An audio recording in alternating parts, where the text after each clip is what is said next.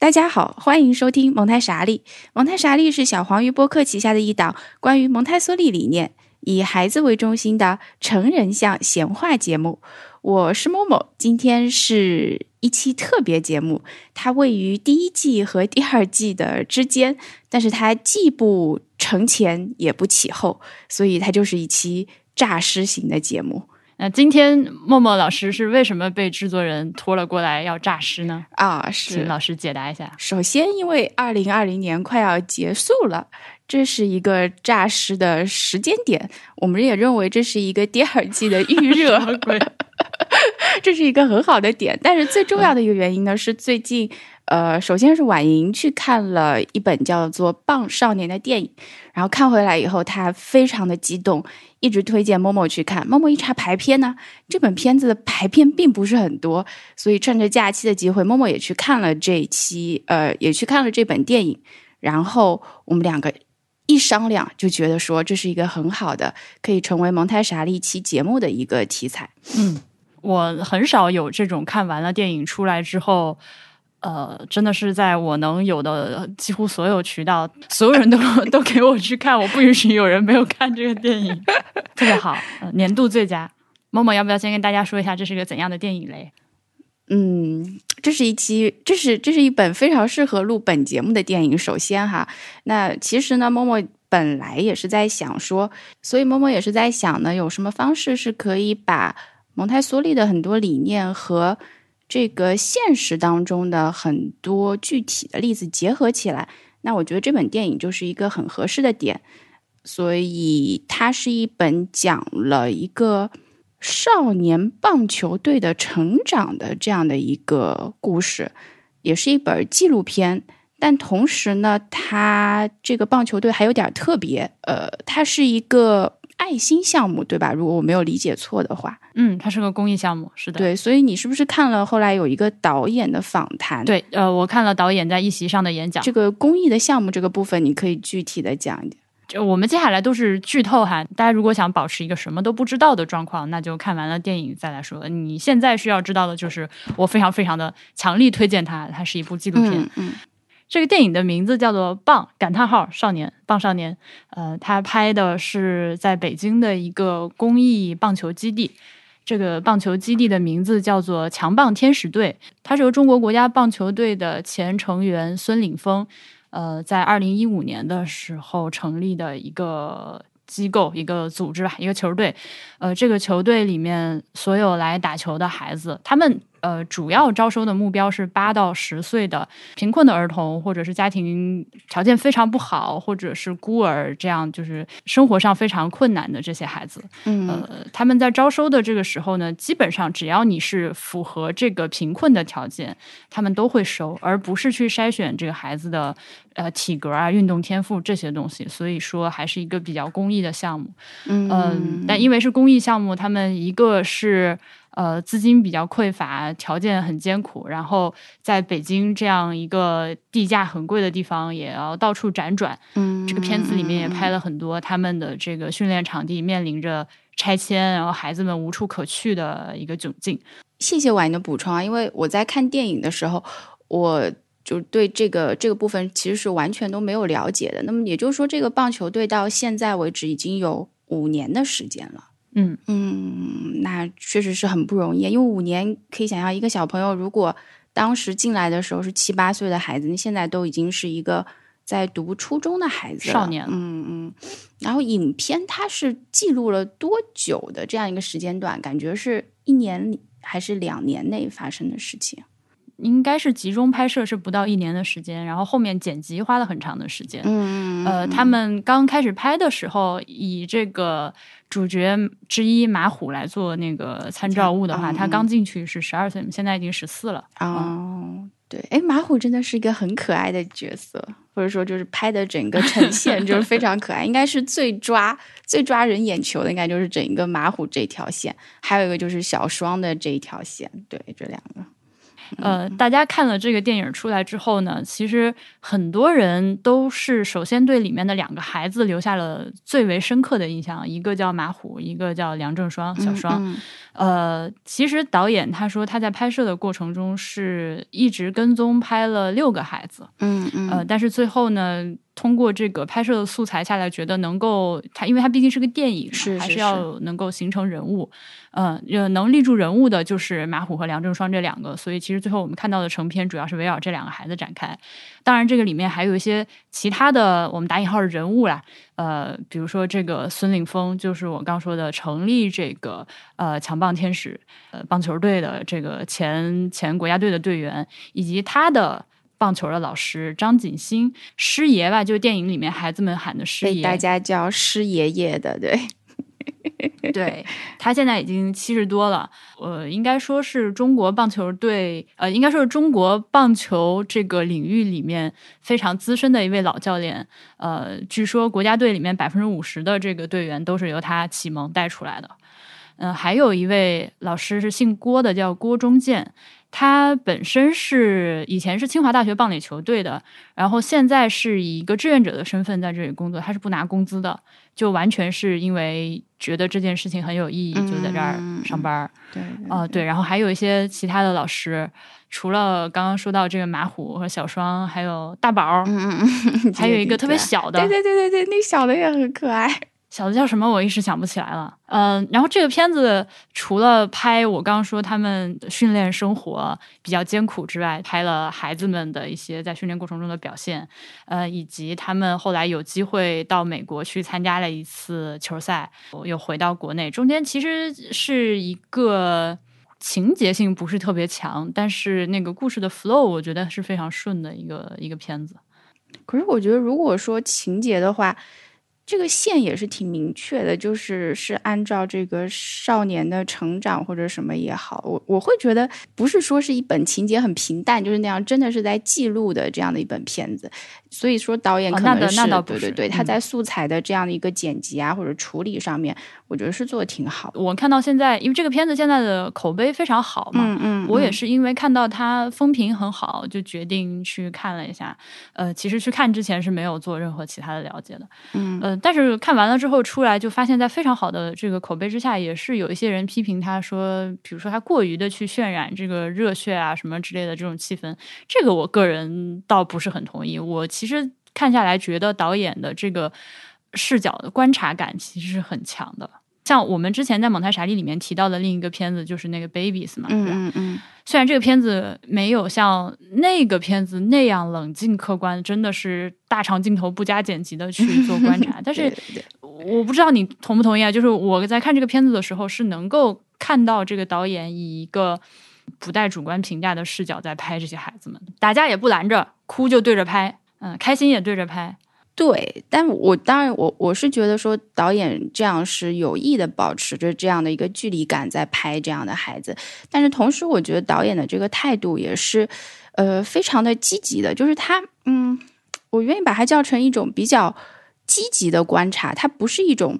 那种特别冷静、特别客观的观察，但是它是一种有好的面向的，但同时它又是一种比较客观的观察。其实我觉得这个就是和蒙太傻利这个节目，或者说和我们之前在聊，还有我之前第一季节目里面做的这个观察，我觉得特别契合的一个点，也是因为这个原因，我才觉得这一期虽然是一个诈尸节目，但是会做的会很有意义。嗯，因为呃，蒙台梭利他的观察，他也是建立在你要相信这个孩子，他最终他可以变好，就是说你要看到他这个未来的这样一个形象到底是怎样的。我就记得这个师爷他在这个片子里面就讲嘛，他就他就在讲说，我就在想马虎以后怎么怎么怎么怎么样，就是说他虽然眼前看到的可能是一个特别捣乱，然后特别这个。比方说情绪控制上特别容易失控的这样一个孩子，但是他是可以透过现在这个马虎，他相信在未来会有一个一个受控制的，或者说一个更好的马虎，他是怀着这样的一个信心在做这件事情的。那我觉得导演在拍的时候也是一样的，就是他这种客观，并不是说那种很疏离的，或者说是很悲观的那种，就在拍这样的一件事情，而是带着一种比较。积极的这种面向去看待这个孩子的成长，所以这是我很喜欢这本片子的一个点。对我一边看的时候，一边就在脑海脑海里就想起了你之前讲观察的那期节目。嗯呃，我发现自己被你影响真的非常的多，比如像马虎这个孩子，嗯嗯嗯，当然也是因为那个片子拍的很好啊对对那个他其实是拍到了很多马虎这个小孩。我先跟大家介绍一下马虎这个小孩，他是一个宁夏的孩子，宁夏的孩子，回族吧，应该是，嗯嗯，对，呃这个宁夏姓马是非常那个啥。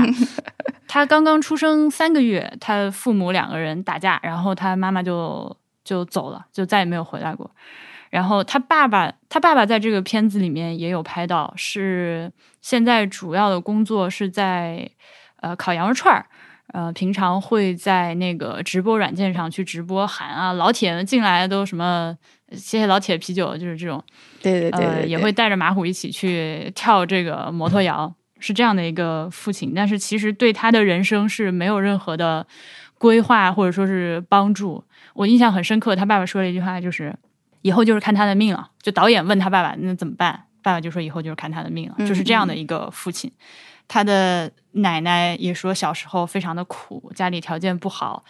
家里条件可以说非常贫困啊，孩子没得吃没得穿，呃，衣服都要找别人去要，那个别人穿坏的，他。除了客观上条件、经济条件非常不好，家庭也是不不完整之外，他在这样一个环境下又养成了一个非常，你知道吗？如果是在以前让我看到这个孩子，我觉得他特别烦、讨厌，就鸡嫌狗不待见的。他 到一个屋子里就戳的所有人都烦他的那种人。对对对 对，所以没人要和他睡一间屋子。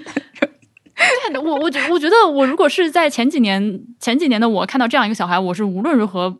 我喜欢不上的，我也没有办法从他的那些调皮捣蛋的那些反应中看到他的可爱。但是我现在是能明白这个孩子是很可爱的。哇，万一此处要给你，当然，你说，你说，虽虽然如果让我亲手带他的话，我可能会被他弄死但，是，我可能会被逼疯。对，所以，所以你就会看到这个影片当中，像是成人对待孩子的态度，其实他并不要求一个成人。比方说，比方说，这里面你也会看到，有的人会对待马虎的时候，哎，觉得这个人还是有点烦的。那有的人会觉得说，反正就是像师爷那样，他是他是比较耐心的，就反正有话就好好说。那也有的可能会。有的教练啊什么的也会也会觉得，哎，你这个有一些肢体上的触碰啊什么，我都是觉得可以理解的哈。其实你会看到这个孩子，你就是用一个正常的对待，就只要不是带着一个偏见，就是一直一直都很不待见他的话，他这个态度就是可以的。也不是说一定要每个人都要喜欢上这样性格的孩子，因为每个人喜欢的性格的孩子不一样。但是我是觉得，就是以一个比较正常的态度。对待他，并且你要相信他。比方说，你今天被他一件事情搞得很生气，你冲他发过火了，然后非常火大，甚至有的时候可能会拍桌子啊，然后骂也骂了，打也打了。然后第二天的时候，你可以当成一个刷新过一样的人，再继续去看他。我觉得这个就是一件很不容易的事情，因为有的人会把第一天的情绪会带到第二天，会带到以后的每一天的日子里。我觉得我一开始当老师的时候也很容易这样，但是这样就会形成一个特别不好的循环，就是你一直就会在想他今年还会出什么事儿，然后他果然今年就出了什么事儿，就印证了你的你的想法，就是他一直都会这样，所以那个就不太积极。那后来我也有尝试，比方说再调整一下别的方法。那你在教学过程中有遇到过类似性格的小孩吗？有遇到过啊，那只能实事求是处理。实事求是就是把事情和他这个人分开，事情你该批评的还是要批评，不让他做的也得不让他做，该道歉他如果要跟谁道歉也得去道歉，但是不影响说你怎么去看这个孩子，就是怎么去给他贴一个标签，就是哎他就坏，或者他不可救药啊，或者就是这样子的事情就尽量避免，稍微得抽离一点。最后就是说，就像马虎他爸说的，有的时候这个事情就是。一个孩子的命运啊，或者怎么样的，那作为老师来讲，并不能够去非常大程度的去改变一个孩子，但是他相信相信他每天都在变好的话，这样就会有一个比较良性的循环吧，就不能够把自己的这个责任或者说把自己的效用看得很大，我是这样子觉得。你不可能因为孩子会因为你某一天的某一件事情，立刻就脱胎换骨变了一个人。我觉得就不可能有这样的时刻。但是在不断不断的积累的过程当中，你和他可以建立一种很正向的这种情感上的循环。然后就像马虎，他会很亲这个师爷，其实师爷也。不是说要对他做了什么，就是每天都拉着他，要跟他长篇大论的去感化他，去教育他，就是实事求是的对待他的行为和事情。嗯，然后对孩子来讲，这样是一条比较安全的界限，然后他慢慢的可以建立起自己的这样的一个自信，或者说他在这个团队里面，他感觉到自己的这样的一个价值，这样子的话就会比较好。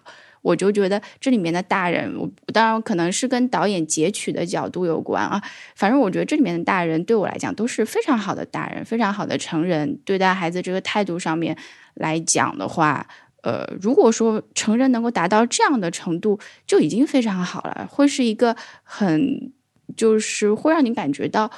呃比较温暖啊，或者比较安定的这样的一个团体吧，是这样子感觉。我也觉得，就是你能感受到他们对孩子的这个言谈和举止是非常尊重他的，把他当成了这个 team 的一部分。嗯，对对对。你还记得那个马虎，他没有小孩愿意跟他睡一间屋，然后他就发飙，拿个那个拖把吧？对对对对对。那个冲进一间宿舍，那个狂躁。其实我当时看到的时候，心里是怎么办啊？我我当时就在想，如果我在现场，我应该。怎么办？嗯，我不知道。就我觉得面对一个这种就是发飙的小动物的感觉，就是我很慌。这种时候讲道理也是没有用的，就只能够等他能够冷静下来，按事儿说事儿。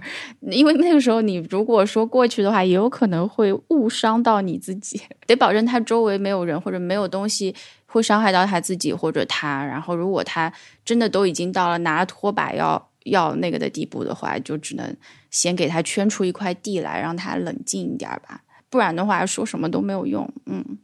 这个孩子，他整个片子里面拍他，因为篇幅也比较多嘛，真的是每一个镜头都非常的啊。对，他跟那个跟大宝打架 啊，两个人是吧？先要那个 trash talk，对你先打我一下，我不打，我没打你，你不，你没打我，为什么要打你？我才不打你，就是。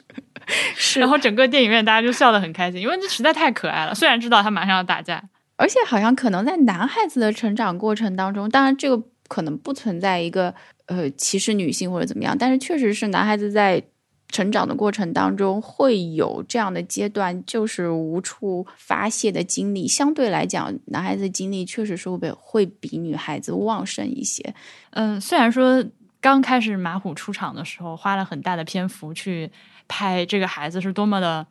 难搞，这个性格啊是多么的讨人厌，对，到处到处招惹人，然后又社会的不得了，是吧？嗯，那个 要你们一个手指放在这里，一根手指放在这儿，一刀把你们全剁了，对，就是就是撂狠话撂的比谁都狠，社会的很。但是后面慢慢的去随着这个郭教练春节带他回家，就其他孩子都去中山东训了，嗯嗯，他回了一趟家，嗯。带他一趟回去，你慢慢了解到他为什么是一个这样的孩子。是的，是的，是的。这个孩子不是生来是这样的，他是被他的经历和环境和家庭塑造的。你知道他唱了很多歌，在这个电影。是的，是。他每唱一次歌，这个人物就更就更深入一些。呃，我回想，他最开始是在那个去那个呃农民工小学借读嘛。对对对，走在路上大唱什么“我想逃，但我逃不掉”什么。对对对，后面。打架打伤了，洗手，一边洗手一边唱。我是一个小小的石头，然后，然后后面他就唱摩就跳摩托摇，但真正就是让我就哭到一个不行，是他在一个应该是黄昏吧，一个人走在路上，手里拿了个瓶子在唱妈妈。嗯，我觉得哇天呐，天呐，我就当时就觉得这孩子真的是，嗯。对，那你因为你看他很多别的细节的话，比方说他也不愿意一个人睡，就是他去招惹别人，但是他吧，他还是他还说一个人害怕，那个也很可爱，我觉得他还要拿个安全带把自己绑住。是的，是的，是的。哎，那个是怕他自己掉下去吗？还是什么的？我不知道他那个是做什么用的，应该就是觉得那样子安全一点。绑着睡觉比较安全，嗯，比较安全。你看他除了绑起来之外，他被窝里还放了一瓶可乐，就这种迷惑的操作，我就不懂是为什么。大哥，你给我解释一下。还有他那个他几次就关水那个那个镜头，那情节也很好 笑。关水那段也非常的好，我就觉得确实是。干这个事情应该会很爽，我自己从来没有干过这样的事情。但是要是有个人在里面洗澡，把水关了，然后里面人急得大叫，对呀，然后他一直在骂你，等我出来，太淘气了，这孩子真是太淘气了，我真的服了。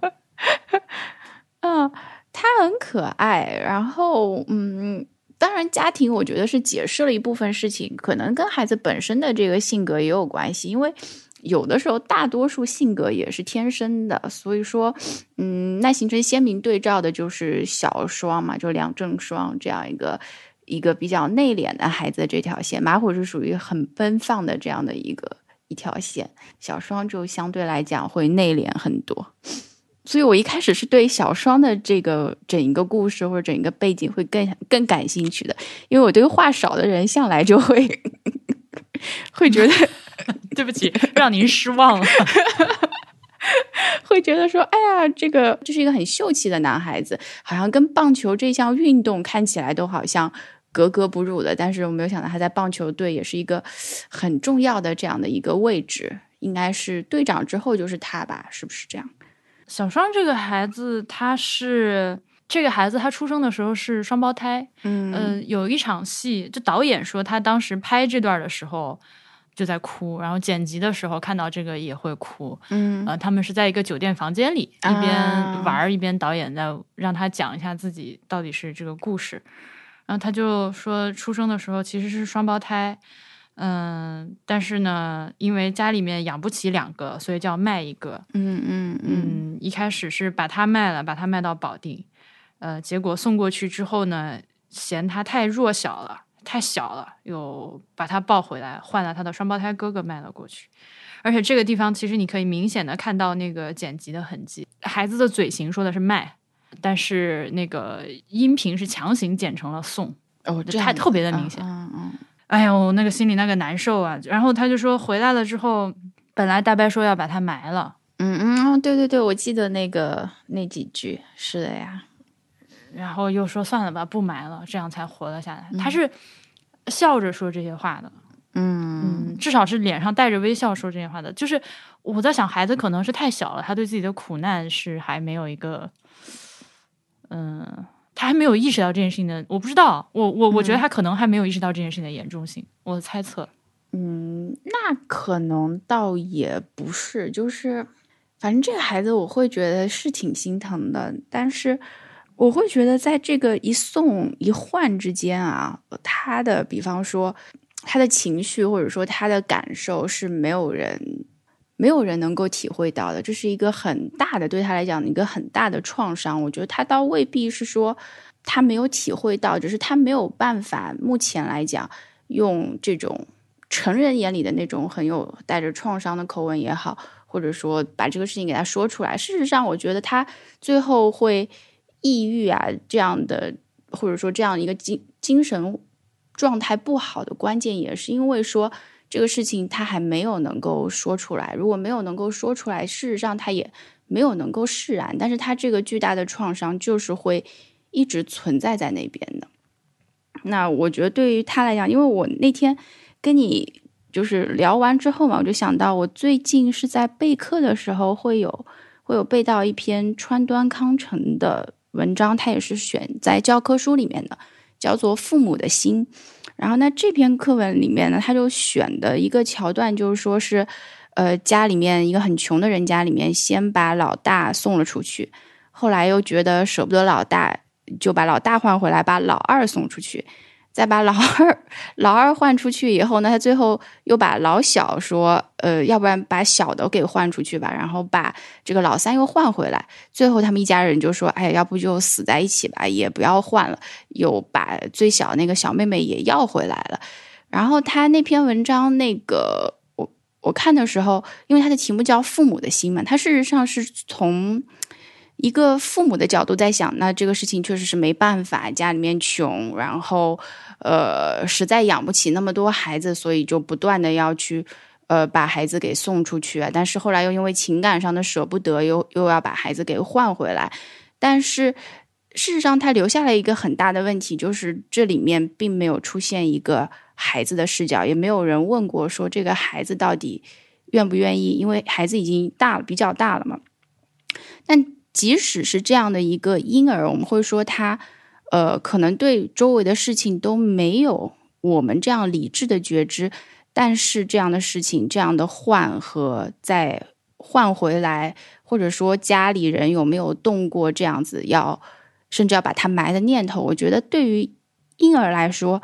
他是有一种。不是说言语上的感知或者什么也好，但但是他是有这种情绪上的感知的，所以说我觉得这种创伤的话，很有可能就会跟着这个孩子一辈子。嗯，当然他可以慢慢的去调试，但是会一直存在着。我我我当然会觉得说，很希望说他以后能有很好的人生，但他在这个方面的话，很有可能会要比。一般人要付出很大的努力去克服这种应对这对这个童年，这是一个很大很大的童年的创伤。所以说，在零到六岁阶段的时候，真的是不要给孩子留下这样大的创伤，因为他可能真的要用一辈子的时间去恢复。虽然这些没有在电影里面讲的很清楚啊，后来我看那个导演在一起的演讲，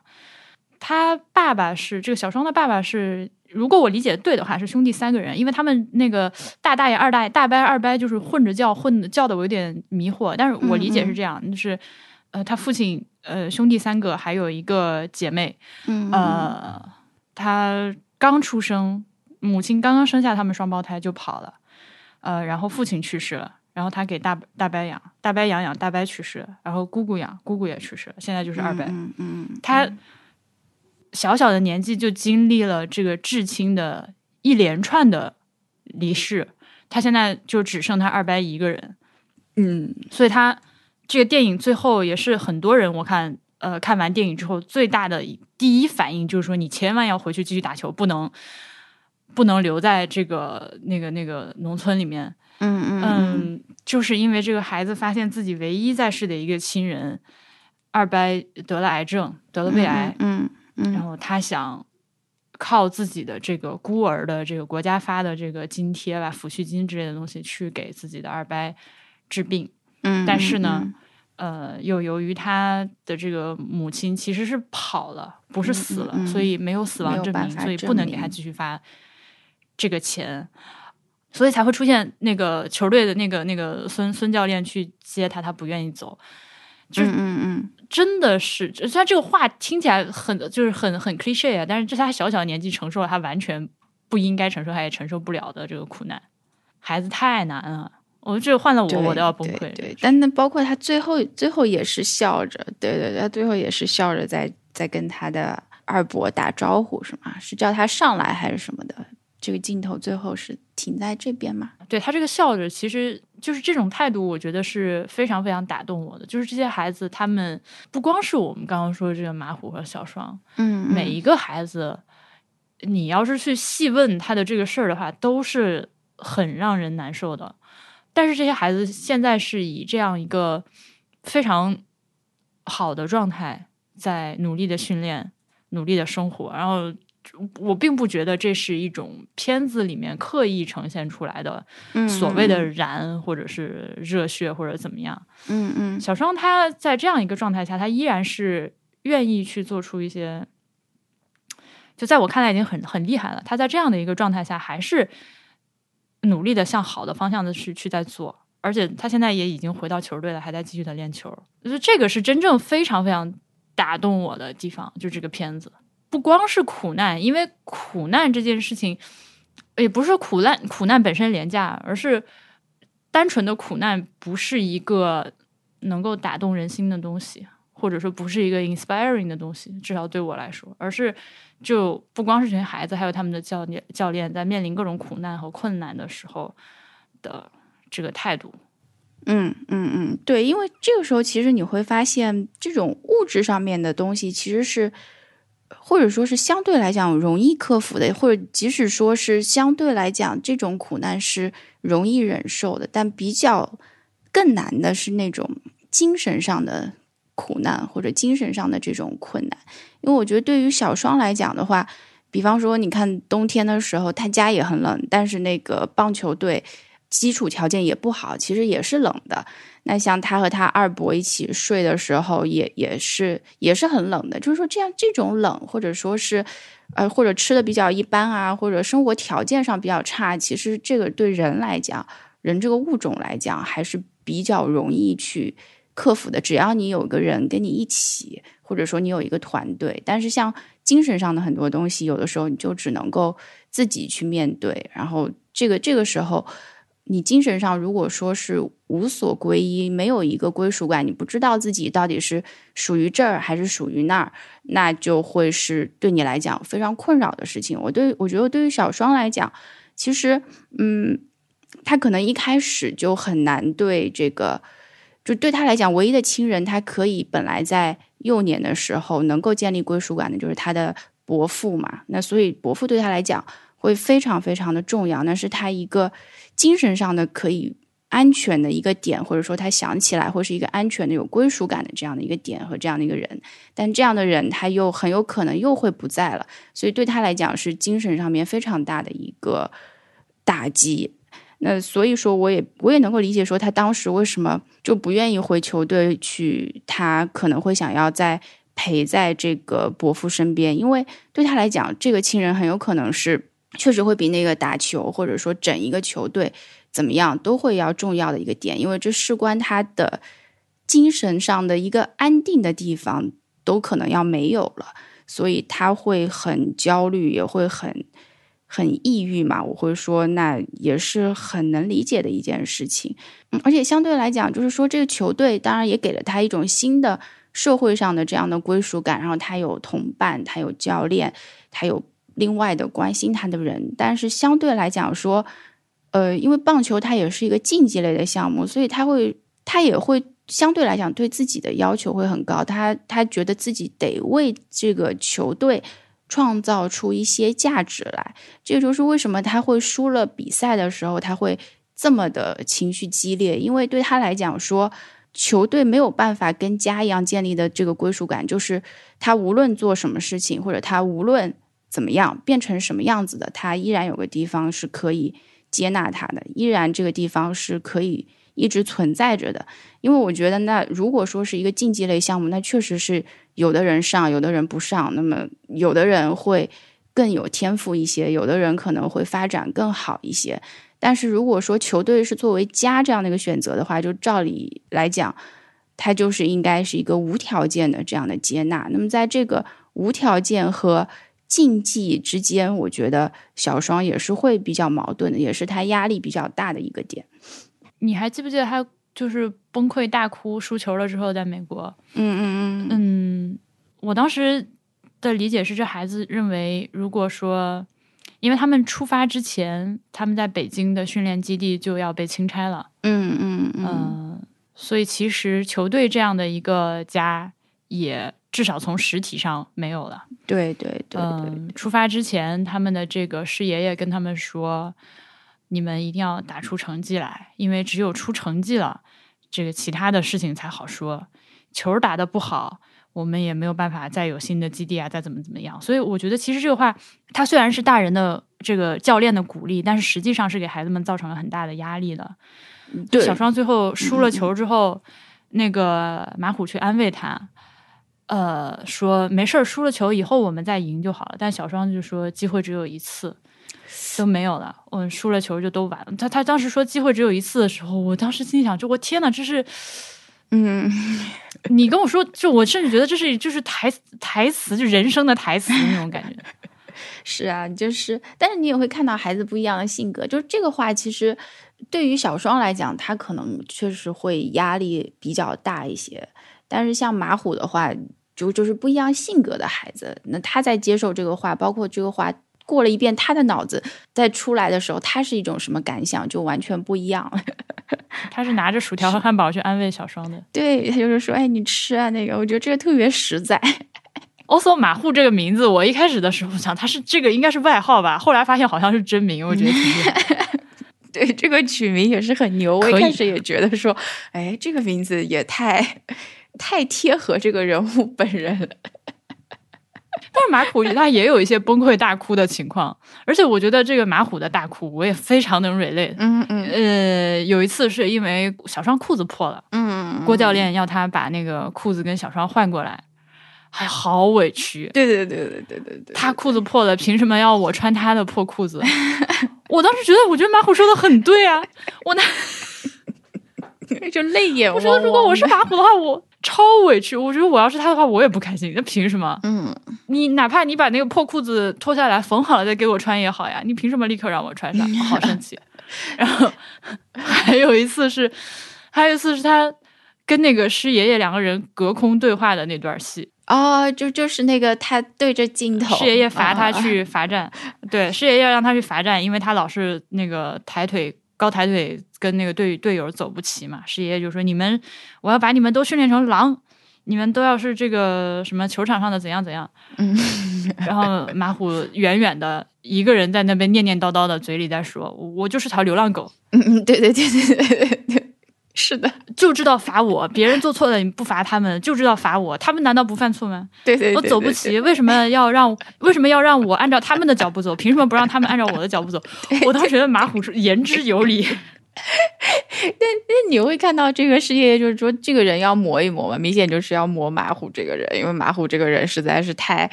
就太需要这样的一些磨砺了，尤其是参加这些竞技类的项目，包括你会感觉到他的性格在慢慢慢慢的，也是在往比较好的方向在发展，起码跟队友之间啊什么。对，但是你能明白我的意思吗？我特别能懂马虎为什么那么委屈。嗯，我觉得他说的其实很有道理，至少从他的角度来讲，太有道理了。我看完电影之后还一直在想一件事情，就是这几个孩子都是没娘的孩子，嗯嗯啊，当然有的是爹娘都没有了，但是呃，马虎和小双都是在很小婴儿状态，呃，母亲就走了。大宝其实也是，只是电影里面没有讲。嗯嗯嗯呃，然后其他的孩，其他几个孩子也是，就是就是妈妈生完了之后就走了。嗯呃，因为这个里面我不知道可能会不会呃你观众们看到这个这里的时候，第一反应是觉得这个女人怎么这么狠心，但是我觉得虽然片子没有拍到，我其实很能理解为什么他们要走，尤其是、呃拍了马虎家、拍了小双家的那个状况，呃，当然具体的细节我们都不知道，但是我觉得没有办法去怪这些母亲们，年轻的母亲们，我猜想都是生完了孩子就决定不行了，这个日子我可能一天也过不下去了，我哪怕有孩子我也不管了，我要走。嗯，我觉得那这个确实是我没有想过的点哎，我没有想过说再去，就是说怎么能就就是说母亲这么狠心这样的话，我觉得我应该是没有往这个方向想过，但是我觉得可能不少听众或者说听我们节目的人会会这样想吗？我不知道。我不知道，我希望大家不要这么想吧，至少不要直接得出这个结论。你你可你可能就是想过了之后，觉得按照你自己的这个标准，或者说你的这个价值观，还是觉得无论如何再苦再难，生了孩子都不能抛弃他。但是我现在是觉得，这个可能别人的苦和难是你不能想象的。对，而且这个苦和难，我我我一再再说的就是，它是一种精神上的很个人的这样的一种苦和难的体验，不是说一个一个地方物质上面的东西给了你，这个地方太穷了，所以我要逃，而是那种精神上很多时候让他受不了，就好像即使林黛玉她在贾府，她也觉得精神上压力超大，那另外人看起来可能觉得她是无病呻吟，那更遑论这个。这个乡村，首先它经济条件上，从人的这个精神状态上来讲，就就给你没有那种特别有生机勃勃的感觉，大家的性子也不一样。那么，可能对这位母亲来讲，她确实是觉得一分钟也待不下去了，会有这样的情形吧？我们现在只能这样说，但是确实给孩子。孩子身上，比方说带来的这样的一个一个创伤的话，我们觉得慢慢的只能随着时间慢慢的去化解，但是他很有可能就是一辈子的一个创伤。那马虎也说，我以后要去找妈妈。呃，这个小双当然他是不那么想，他会一直记挂着这个事情，就可能，嗯，我们只能说这个事情只能让他 交给时间了。现在现在再说什么也也没有什么意义了。那我觉得从你这个。角度的话，我还突然想到一点啊，就是蒙台梭利他有就在说，在第一阶段，就是孩子在六岁之前这个阶段，或者更确切的说，在零三的这个自我建构阶段，在这个阶段，如果说孩子的这个与生俱来的某些能量，他没有办法很好的使用，或者有一些被压抑，或者有一些。呃，遇到了障碍，就是孩子的自然发展有遇到障碍的话，孩子会产生一些偏离。他的意思就是，他的能量没有被引导到一个正确的，或者说一个很自然发展的方向上，因此他这个能量就会往边上，它叫 deviate，就是往边上绕过去。因此，孩子就会出现很多的让常人会觉得说这个孩子非常吵闹的也好，或者说是。安静的不可思议也是属于一种偏离，就那种超内向也是一种偏离。但是那种超级的，比方说调皮捣蛋，是那种就是每一每一个行动都是在挑衅成人的那种态度和行为的话，也是属于一种偏离。那他就说，如果说他觉得自己的教育有什么过人之处的话，他就说没有。但是他觉得他的这个教育的使命就是让这个能量能够回到这个正常的。轨道上来，他给他专门取了一个名字，叫做呃正常化，叫做 normalization。他就是说他的教育，他的 OK，就就是他就专注于这个正常化。那所以大家有的时候会有一个误解，就觉得蒙台梭利蒙台梭利这个理念是不是针对特殊需求的孩子？听起来非常法西斯，对不对？对对，就是或者说这么常规化，但是他他所谓的这个正常，就就是说。让孩子成为一个普通的自然发展的人的这样的一个正常化，当然你还可以是你你是一个独特的个体没有错，但是你你是一个自然发展的一个独特的个体。但是他又说了，这个正常化这个叫 normalization，它只可能发生在六岁之前。你想要猜一下吗？他说的正常化是怎样能够让孩子能够正常化？如果说是一个呃已经偏离了偏离了的孩子，你是让我猜这个具体的做法吗？是啊，因为他他会说他有一他说只有一个方式能够让这些孩子能够回到这个自然的或者说生命之流或者自然发展的这个轨道上面来。我想回答爱，哎，对对对对对，没有错，爱啊，真的吗？不是，没有没有。那如果他真的这么说，那也不不成为一个教育法了嘛？就爱当然是一个很大的基础了。你这么回答是绝对不会错的。不会是考试高手，但是他说，就是唯一能让他回到常规的方法就是专注，就是 concentration，就是他什么时候能够专注的忘我的，让自己从事一件有目的的事情，他在这个事情当中就可以得到疗愈，然后慢慢慢慢的，他可以呃让自己的这个偏离回到自己的轨道上面来。所以说，只能是孩子自己让自己正常化。而不是成人让他正常化就可以正常化的，只有通过他的，比方说，呃，用手的，用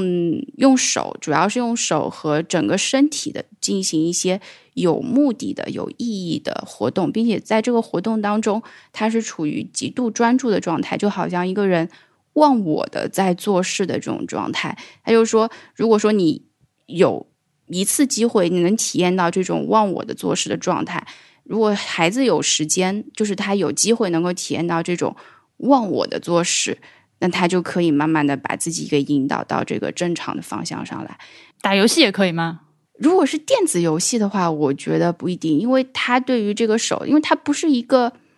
我们所所所说的就是真实社会当中的这个 purposeful 的东西，但我不确定啊，有没有人通过打打游戏来疗愈？因为六岁之前其实是不太推荐孩子玩这种游戏的，因为游戏的反馈太快、太刺激了。那比方说，他是沉浸在这种忘我的用手的那种操作的过程当中，就切个萝卜也好，切个菜也好，或者是呃别的操作一些教具也好，就是他能够。沉浸的投入进去，并且他是一个主动的投入。如果说打游戏，我觉得有什么方法是让我觉得他是呃不太符合这个要求的，可能就是他这个很有可能他并不是一种很主动的投入，就是它是一种相当于这个变相的这个刺激太强烈的投入了。对，那如果说他是这种主动投入进去的话，他就可以疗愈。所以蒙台梭利有很多著作当中会讲到他那个故事，就是一个呃，可能三四岁的小朋友就玩一个叫做。我们叫做圆柱形插柱的这样的一个工作，然后他就做到忘我，做到什么程度呢？就边上孩子全部都在绕着他唱歌，蒙台梭利甚至把他的椅子去拿起来，然后那个孩子的手都没有离开过那个教具，不管边上的人在做什么，他都没有离开过那个教具。边上人在团讨啊，在唱歌啊都没有，他一直到做到自己满意了，他才抬起头来。然后他说，蒙台梭利就描述说那个场景。是他让他非常印象深刻的，就是在经历了这么长时间的专注过后，他那种露出来的那种笑容和那种满足感，他就等于说不是这个东西完成了，他很满足，他只是做到了，他就整个过程都让他很享受的那种满足，他会发现这个过程是很疗愈的嘛，所以我就想到说，在电影里面也好，就是让马虎或者说能够让这个小双也好，能够。全心全意的，如果投入到这种棒球的这个训练也好，或者什么也好，当然对他们来讲也是一种很好的，能够全心全意的做这个事情的时候得到的疗愈，我觉得也是一种，也是一种很好的方式吧。对，电影最后的时候，小双站在他们村头的那个树下面，呃，对着镜头伸出五个手指，倒数五四三二一，笑眯眯的样子。嗯。嗯，哎呀，那个树，那个树其实也给我留下了很深的印象啊！会会会会，我突然想起来，对我们还有树没有讲。其中我自己最那个什么的一个镜头是小双一个人爬到那个小山坡上，走到树下，然后就我我这个肯定不是导演安排的，但三号他就是绕着这个树转了三圈，嗯，然后拿着一颗小松枝，想要插进一个那个啄木鸟啄木啄木鸟啄木鸟啄出来一个洞里面，然后。最后给那个小树枝拍了个特写，我这心里就是，就是 绕树三匝，绕树三匝，无枝可依。那个 是啊，就是是一个很诗意的一个小小的一个情节，而且那棵树真的很好看，对对，我觉得是象征意味还很挺大的。是，就就因为这种树，我觉得树其实比动物，就植物会比。动物更更能够在精神上面鼓励到人，可能是因为动物比较难养，就植物大家都会觉得好养一点，然后又能长那么大。当它长得那么大的时候，它就像一个精神上的一个寄托或者一棵树，对，然后就会让你觉得很安定。就是这种安定感，其实是小双非常缺乏的这个感觉嘛，因为总是在。荡来荡去的这种无所归依的感觉，你就会觉得这棵树很，而且那棵树长得很美，有时候就像龙猫里那棵树。我第一反应是 Totoro，对，哎，对对对，是龙猫里面那棵树。呃，我第一反应或者就是东山魁一那那幅画嘛，就觉得特别有生命力的一棵树，然后就可以静静的在那边陪伴着这样一个族群，或者说陪伴那个大伯也好，二伯也好，还有陪伴小双，即使有一天可能。小床什么亲人都没有了，这棵树还可以在他的记忆里面，就是这样的一个东西吧。对，我想起来，我突然我突然看到，我还有一个关键词是关于混龄，这个也是很有意思。混龄这个也是，确实是我觉得这个电影很适合拿来在蒙台傻利里面录一期番外节目的原因。嗯，是一个鲜活的例子，展示了一个混龄教育环境。对，是的，而且你会发现说，其实混龄是除去。就是这个现代学校教育以外的任何地方的一个常态，反而是现代的，比方说我们的分龄的这样的一个教育模式和一个这样 分班分龄的这样的一个模式，并不是一个在自然当中很就就能够自然而然存在的一个常态，因为你在。除去出了这个校门以后的任何地方，你再也碰不到这样的一个非混龄的环境了。然后你可以观察到，其实我我是当成一个很好的这个观察的样本在观察。你会观察到，像师爷爷，比方说他会对这个最大的孩子说：“嗯，你多照顾照顾小的。你看那个小的，到时候会多听你的话，会多喜欢你呀。”你还记不记得那一段？就在厕所里面那一段，但我觉得这是现实生活中，因为很想起来了，小的叫李海欣啊，对对对对对对对对对对对对对，是的，是的。对我就是说那段其实也是蒙台梭利一直非常想要，就是说达到的这样的一个目标嘛。因为很多人一想到混龄，就会想到大的一定会欺负小的，或者说会有这种暴力事件，或者说会怎么样。但是你会看到说，在一个呃相对来讲受控的一个有规则的这样一个混龄的环境里面，呃，孩子们之间还是以互相的这个按规矩相处。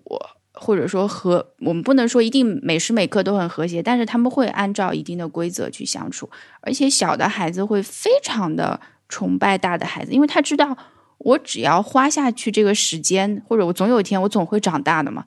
这个事情是，嗯，对，就是他不用去担心说。呃，我我会长不大，反正时间在那里，就你你肯定会长到他那个年纪。等我上了五年级，对，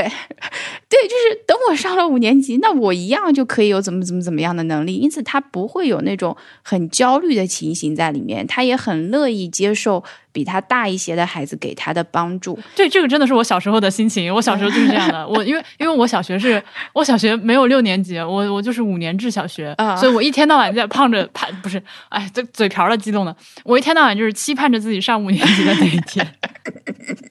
你上了五年级，到底有什么大事儿要干？总感觉你是要把学校给怎么了？感觉我小的时候觉得大人五年级就是大人了，嗯，五年级就是社会人。对对对对对对对。而且有的话就是大孩子跟你讲会比家长对你讲比较好使，就那个不一样，你就爱听。就有时候你就觉得，嗯，对，大孩子我就听一听。这个真的是这样，对是。呃，所以说，那比方说，我还注意到，就马虎一开始来的时候，因为是一个混龄的环境嘛，他不是是吃饭想要插队还是什么的，他是说按什么来，按按高矮，小大个，对对对，按按高矮，然后他们跟他讲。后来他们是说，现在就他们那个群体的规则是什么？先来后到吗？还是什么的？反正是，啊，不是，是按那个球衣编号啊。对对对，按球衣编号，他就特别委屈嘛。但是他委屈归委屈，他最后也没有办法。就是说，当这个团队已经建立，比方说这个规则是在那边很很坚决的这样的一个规则的时候，即使是再小的孩子，虽然他打不过马虎嘛，他如果说一对一的话，他肯定打不过，他可能都得屈从于马虎。但是如果说，这是一个混龄的环境，他但他知道这个规则的话，他就知道这个规则会会保护他。我们就按这个现有的规则来，所以即使是马虎，他看起来很能干架，但是小孩子还是跟他讲，就大家一起跟他讲，就是说不行，你得按照我们现在的规则来。所以他最后也很不情不愿的那样子去接受了。我会觉得混龄的环境是非常锻炼孩子的这样的一个社交的能力的。对，而且他会知道说，嗯，到社会上面以后到底是按什么规则去相处，因为再也没有一个同龄人在同一个方向上跟他一起的这样的一个事情了。那相对来讲，我又会觉得像打棒球，大家一起打棒球这个事情也变得非常有意义，就是因为棒球也很看这个团队合作嘛。如果我以我浅薄的棒球知识没有理解错的话，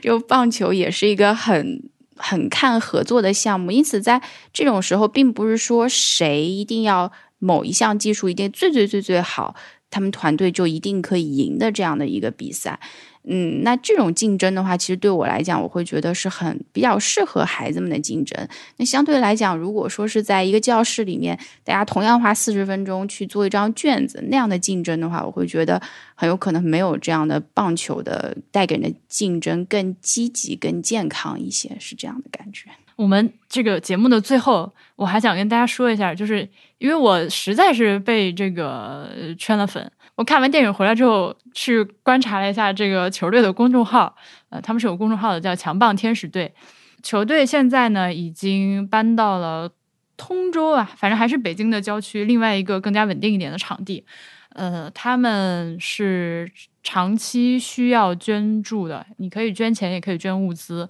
物资的话，公众号里面有非常详细的清单，列了我们现在需要呃什么东西短缺，嗯。大家可以那个力所能及的去捐一些东西，或者是捐一些钱，而且他们的那个公式做的非常的细致。呃，我看到什么捐两袋盐、两瓶蚝油的这种，呃，或者几个几个水果的，都清清楚楚的写了下来。对，所以不限大小吧，呃，当然，你如果想要给他们捐东西的话，最好是提前联系确认一下这个东西现在你们缺不缺再捐，免得造成东西的囤积和浪费。然后就是棒球队现在每周六的上午和下午各有两个小时是这个基地开放时间，是可以去参观的，呃，也可以见到这些孩子们。呃，但是这个显然是要预约的，而且而且他公众号里面写的这个，你周六去参观的这个人的身份啊，呃，是志愿者。我想的是，那你去了可能是要帮忙干活，或者是你去了的话，要是不是带点东西、带点钱啊之类的？这个志为什么要把这个人叫做志愿者？他倒是没有这么去写。我我我想的，我理解的就是你要么出出钱，要么出力嘛，对吧？不然就不是志愿者，白白看一下。对我觉得那样也不好。应该也 对，叫志愿者也挺好的，嗯。所以，如果大家如果在北京或者在周边愿意去的话，也可以提前在他们那个公众号上找到联系方式预约。去之前问一下，现在孩子们缺什么，你可以带一点。呃，我看他们那个物资清单就是很实在的，很实在的，都是呃缺一些粮食啊、油盐酱醋的 水果。呃，那个运动器材缺孩子的衣服，嗯嗯，对，缺球，缺棒球，是的呀，嗯嗯嗯，缺棒球，哦，OK，嗯嗯，对，也他啥都缺，缺缺棒球，而且你看那个呃，孙岭峰他片子里面有一段是看个场地嘛，然后那个地方说包干二十年房租五百万，对，他说我这个钱花出去，这一轮融资就没有了。那其实你听着好像五百万挺多钱的，但是。养这么多人的一个团队，而且体育运动这个玩意儿就是靠烧钱烧出来的。是的，所以可以想象，他们就是哪怕是现在，我估计电影火了之后，会有很多人去捐钱，可能长远来说还是会相对来说比较紧吧。Anyway 吧，大家如果看了电影喜欢这些孩子的话，可以考虑去捐点东西或者捐点钱。对对对，那这个完全是这个婉莹的粉丝，你简直就是就你会感觉说，你捐的东西，也许你就到的到得了马虎的手上呢，哎，到得了小双的手上呢，那倒那倒也，我我觉得对我来说倒还没有这么，没没没，我没有那么迷妹啊，没有没有，我我完全理解，对我来说是这样，对我来说是这样，就是我经常会觉得，比如说家里有一些书啊，或者是。嗯，衣服啊都还挺新的，但是也没有不知道寄到哪里去。你要是捐助的话，在网上去查那些收收这些这个这个捐助的地方，呃，普通人也很难去甄别它到底是一个靠谱的公益机构，还是还是什么不靠谱的东西。呃，至少这个强棒天使队，它那它是我知道的很明确的一个地方。嗯，找得到人，找得到地方，都有名有姓的。你知道这些东西捐给捐过去是给谁？呃，再有就是，我觉得他们那个公众号给我印象很好的一个地方是，呃，他写了非常详细的参观须知。嗯嗯嗯，对，就是说了很多这些基本的，比如说你来了要预约啊，什么准时到达之外，呃，讲了很多你在孩子面前要。哪些事情可以做，哪些事情不能做，哪些话可以说不能说。嗯嗯嗯。比如你如果带着自己家孩子来一起参观的话，你可千万别对自己家孩子当着那个基地的孩子面说：“你看看人家小朋友多苦，你再看看你这种话。”哎，我觉得这个真的要规定，如果不规定的话，会有些。没心没肺的人会说出这种话。对对对，这个我觉得很能想象，一些家长会直接那样子讲。有很多类似的这种很细致的规定，让我也觉得嗯挺好的。就是嗯嗯嗯，因为我也知道做一个公众号，包括这些公式，其实是很大的工作量。他们愿意在这些细枝末节上去，呃，把工作尽量做到正规，是很拉好感的。你不是说这一期的题目我们都还没有点过题，居然就要结束了吗？突然想起来了，这是从头到尾一句话都没有。这些题目是起来不愿做努力的人们。我就觉得，不管大家呃，就是有钱的出钱，有力的出力，这种参与感应该也是很棒的一种感觉。我们一起努努力，也许这个事情就能往更好的方向发展了呢。我本来想说大丧逼，但是我想就只有我一个人是丧逼，你还挺正能量的。不是，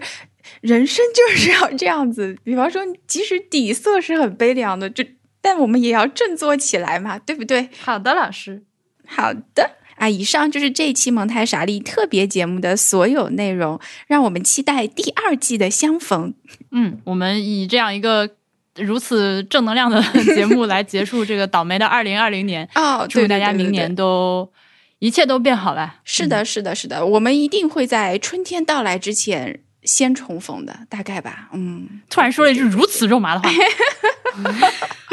这按时间节点，按我们测算的时间节点是来得及的。如果我不割的话，如果我割，我就不知道了，对不对？